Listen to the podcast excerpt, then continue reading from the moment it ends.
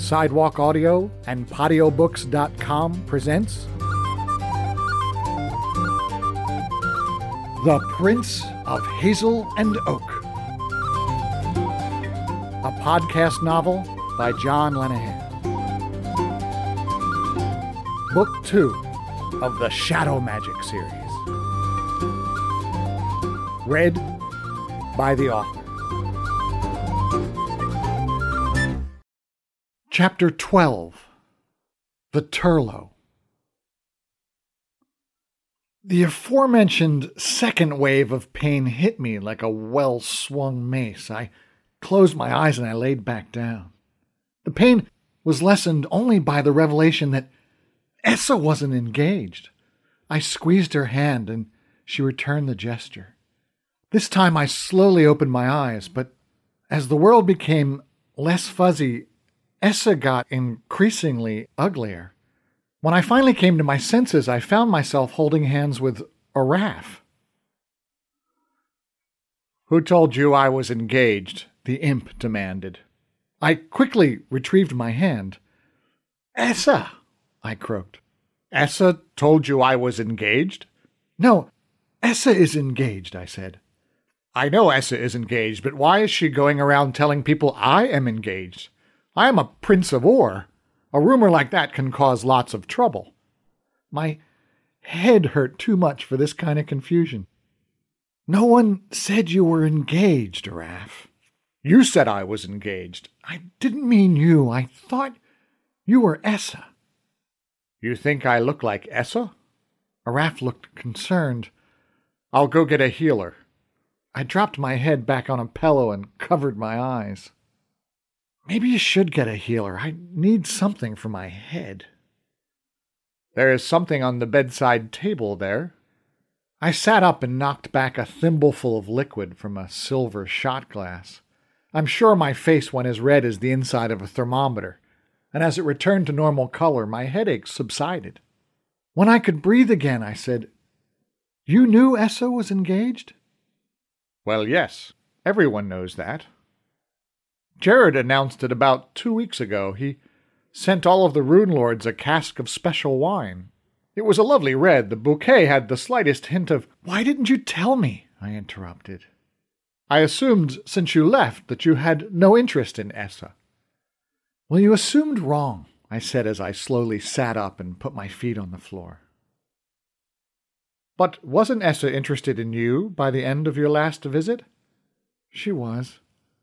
And you left her? Yes, I said, feeling the pain in my head start to return. This is not a good thing, the imp said in an ominous tone. Why? I have known Essa a long time, my friend. She is not the forgiving type. Mom had apparently administered first aid and chewed out Essa for trying to take my head off. You know how mom gets when somebody attacks her little bear cub. She also gave me some sort of meds that knocked me out for a whole night. So I was surprised when morning sunshine blinded me as I opened the door. Am in the Hazellands was a busy place. Imps and leprechauns were clearing away rubble and rebuilding walls, while others were drilling or practicing archery with Spiddog. I've started to realize that Araf only gets chatty when he's nervous or really happy. This morning he was still euphoric about his time with his fellow farmer imps in the field. So I pretended to be interested and asked him about his day digging in dirt. That kept him talking till we got our food and found a quiet table in the canteen. So who is he? I asked. Who? You know who, the banshee that's engaged to Essa. He is Turlough, Araf said. So who is he then? He's Turlough. What does that mean? He is the Turlough. Araf, it doesn't matter how many different articles you use before saying Turlough, it doesn't explain anything. Have you never heard the story of Eru and her sisters? A spark flickered in my deep memory. Dad told me something about this when we were in the Rowan forest, but there was so much going on, and there's so much to remember. Remind me. Araf sighed like I was a schoolboy that hadn't done his homework. Eru was the first. She discovered the land.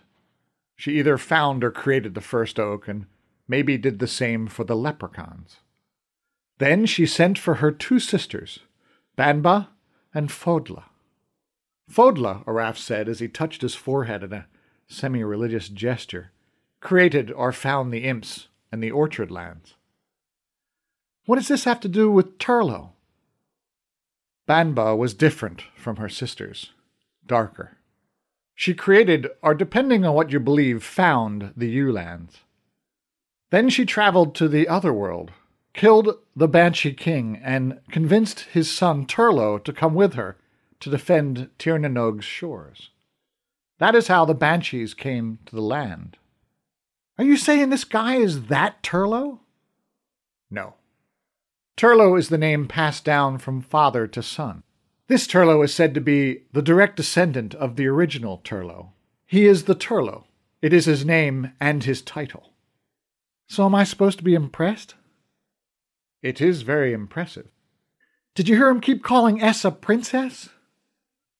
Essa is a princess, Araf said, looking confused. Yeah, but it's the way he said it. And now that I think of it, he called me a fairy. A buzz started on the other side of the room that caused me to turn. Mom and Dahi had just entered and were making a beeline to our table. Araf stood, so I did too. Mom gave me a hug and asked after my head. I'm fine, thanks. Are you sure? She held my face in both of her hands and looked deep into my eyes. I'm sure, Mom. Good, because we have work to do.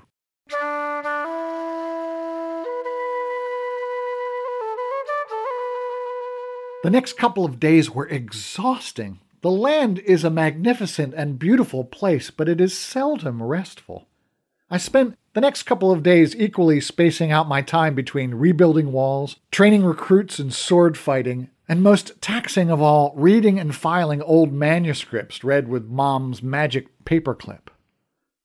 I tried to convince Mom that there was probably, hell, definitely, a million people more qualified to sort through ancient Gaelic books than me, but she said, If the gods will give us a way to cure your father, then I am betting on you to find it. There were only two of Mom's amber reader thingies, so ten of us rotated in 24 hour shifts. It meant that I did four hours reading every 24 hours, resulting in my first stint getting four hours later every day. My first couple of shifts were mostly spent trying to get my written Gaelic back up to speed. Dad had made me learn how to read, write, and conjugate Old Gaelic, but it wasn't the language I read my comic books in, and the stuff I was reading could hardly be called page turners. My first thrilling shadow book was a contract and shipping manifest between the elves and the Vinelands. It took me all four hours to figure out that it was a barter agreement where the elves would provide wood for barrels and Fingal, who was Essa's grandfather, would pay in wine.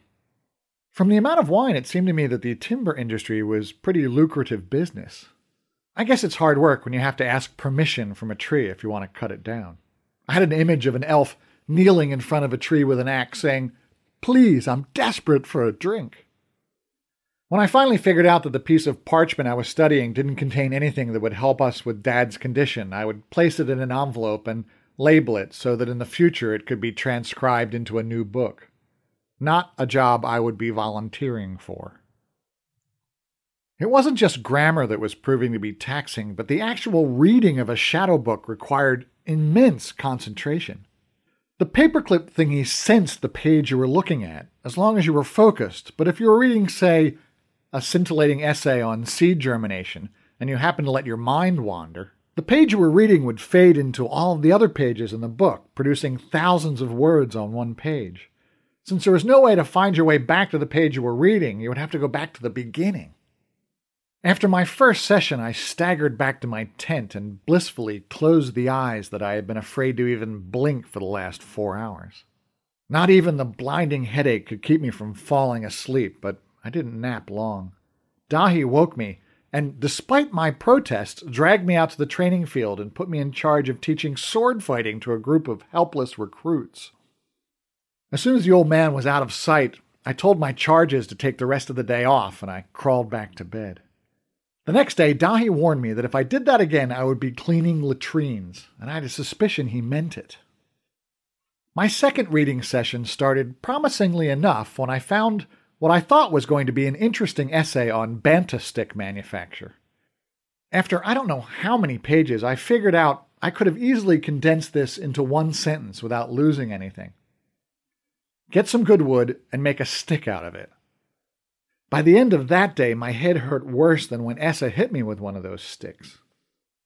I periodically saw Essa, but we didn't speak to each other. I was desperate for some alone time with her, but I was so busy, and when I wasn't busy, I was exhausted. When I did see her, she was always with the Turlough. The closest I got was an uncomfortable lunch where the royal couple sat behind me at a table just within hearing distance. I couldn't make out much, but every time I heard him say, Princess, I felt like returning my lunch back to my plate.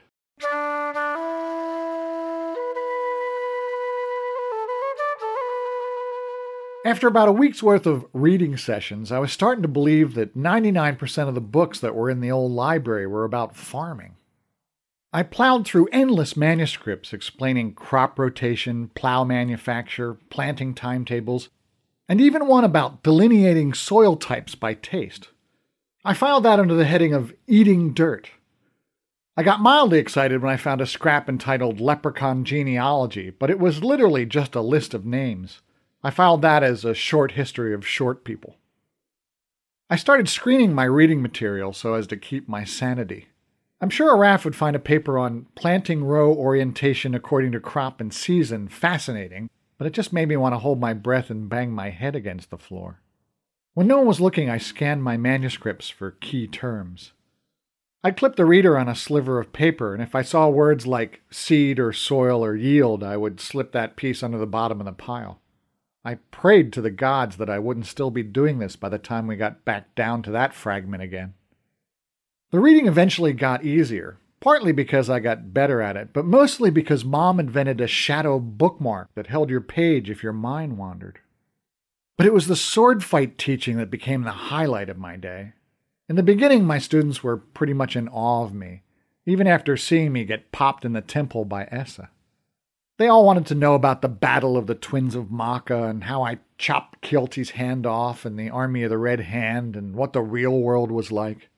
I spent a lot of the first couple of days just talking to them, especially when Dahi wasn't around, but I really started to get into teaching. A lot of these kids were just bad. So I had to reach back into my memories to the basics that Dad had taught me when I was a kid. Back when I thought it was really cool being taught sword fighting, as opposed to when I was a teenager and thought Dad was a borderline lunatic. I found that the nice thing about teaching is it makes you realize that a lot of the stuff you think you do by instinct and without thinking is actually well honed skill. Dishing all the stuff out to eager students who were improving made me appreciate my father even more and gave me strength when I had to go back to the reading sessions. I was usually so tired at night that I didn't have the energy to kick Brendan out of my tent, so we became roommates. He spent most of his days under the tutelage of Spiddog.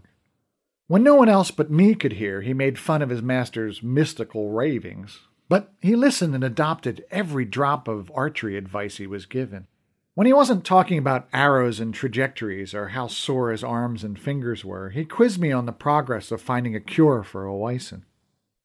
He never talked about his daughter. I suspected that the reason he had thrown himself so fully into training was to give himself something else to think about.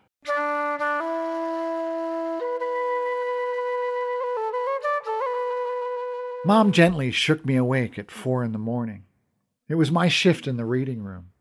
Since Mom had the stint before me, we saw each other every day at changeover. We didn't say much. I didn't ask her if she found anything, because I knew if she did, she would tell me. She looked tired as she handed me an envelope that had my handwriting on it. Inside it was a fragment of a document I had read the night before about the cross pollination of grape plants. I had entitled it, Everything Will Be Vine in the Morning. Is that a joke? she asked. Well, it was supposed to be, but obviously it didn't work on you. She gave me that patronizing mom look. Sorry, Mom, I'm just trying to keep my sanity in there. I know, son. she said, cupping my cheek in her palm. Just have a little thought of the poor people who are going to have to sort out this paperwork after us. Okay, I said, kissing her on the cheek. Get some rest. You look beat. It was still dark when Mom and I got outside. The November air stung my cheeks as I walked her back to her tent. She promised me that she would sleep and not sit up all night working and worrying. Then I turned and took a deep, cold breath and steeled myself for an early morning adventure in dull literature. It was as bad as being back at school. Worse, actually. I didn't have Sally's notes to borrow here. As I groped in the darkness towards the always lit reading room, a flicker of light caught my eye. As I got closer, I saw the unmistakable glow of Laprog light. My heart skipped a beat as I saw the only girl I know who travels with a firefly. As she heard me approach, she cupped the bug in her hand, but when she recognized me, she opened her fingers and bathed her face in light. Wow. Essa is beautiful in any light, but she is really made for firefly light. What are you doing up? She said, breaking the magical moment that was obviously playing out only in my head. I'm off to do my shift in the reading room. What are you doing up? Is the Turdlow snoring? It's Turlough, she said, and you only have to call him the Turlough at official functions. Like your wedding? Well, yes. So, I asked, are you really going to spend a lifetime with a snorer? You would think with all the magical healing stuff around here that they could cure that, and you wouldn't have to be roaming around all night. I'm not awake because of him. I'm not sleeping with him, and he's not a snorer. She was getting more flustered with every word. You're not sleeping with him. Why not? Oh, is he diseased? These royal weddings can be so treacherous. Essa threw both of her hands in the air. Why did you have to come back? she hissed, and stormed off, leaving her firefly fluttering around confused. I whispered, Laprog, and it tentatively came and sat in the palm of my hand as, quietly, in the darkness, I answered Essa's question. I came back for you.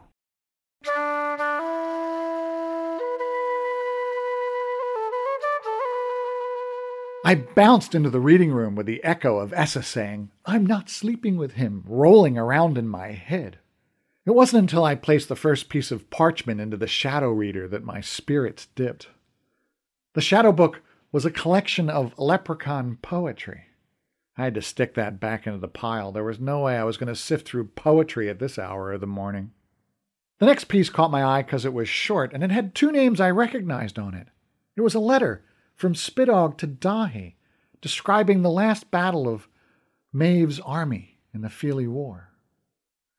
Apparently, the forces of the Houses of Dor were seriously getting their butts kicked by Maeve and the Feely. The shadow magic stuff was completely unknown to them, and they had found it impossible to defend against. After Maeve issued an ultimatum to Finn that he refused, the Feely regrouped into one giant battalion, with Maeve in the center. Using several barrels of tree sap, the Feely Queen conjured up some sort of spell. Everyone watching it could feel the power of it building in the air, and then, with a large flash of light that seemed to implode without a sound, the Feely were gone. I always thought the Feely were killed, but they just vanished. They left behind their clothes, weapons, and every other earthly possession, but the Feely themselves had just disappeared. Spiddog finished by writing, It was a blessing for the land, my friend, but a personal disappointment for me. I would have liked to have taken a few Feely down with me before I died in battle. I could see now why my grandfather Finn had forbidden shadow magic. It had caused much hardship. Now, ironically, it was the only thing keeping my father alive. The next slip of paper grabbed my attention. It was a thesis on sword parries and counterattacks. I knew I would find it interesting and possibly very useful for my students, but it wasn't going to get my dad healthy, so I skimmed it and stuffed it into an envelope. I wondered when I would have the leisure time to come back later and read it properly. With a little over an hour to go, I found something else. I was pretty sure it had nothing in it that would help Dad, but there was no way I was going to skip it. It was entitled Banba and the Turlough.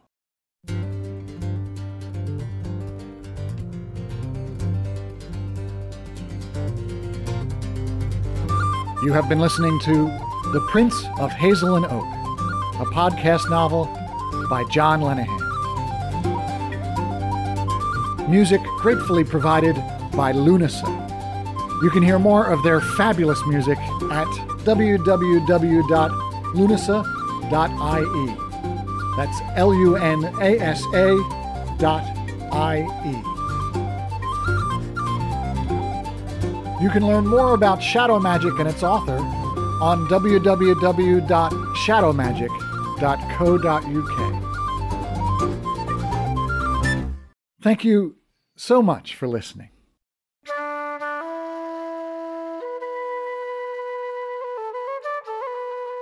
Shadow Magic, book one of the series, is available from HarperCollins in paperback, EPUB, and Kindle formats.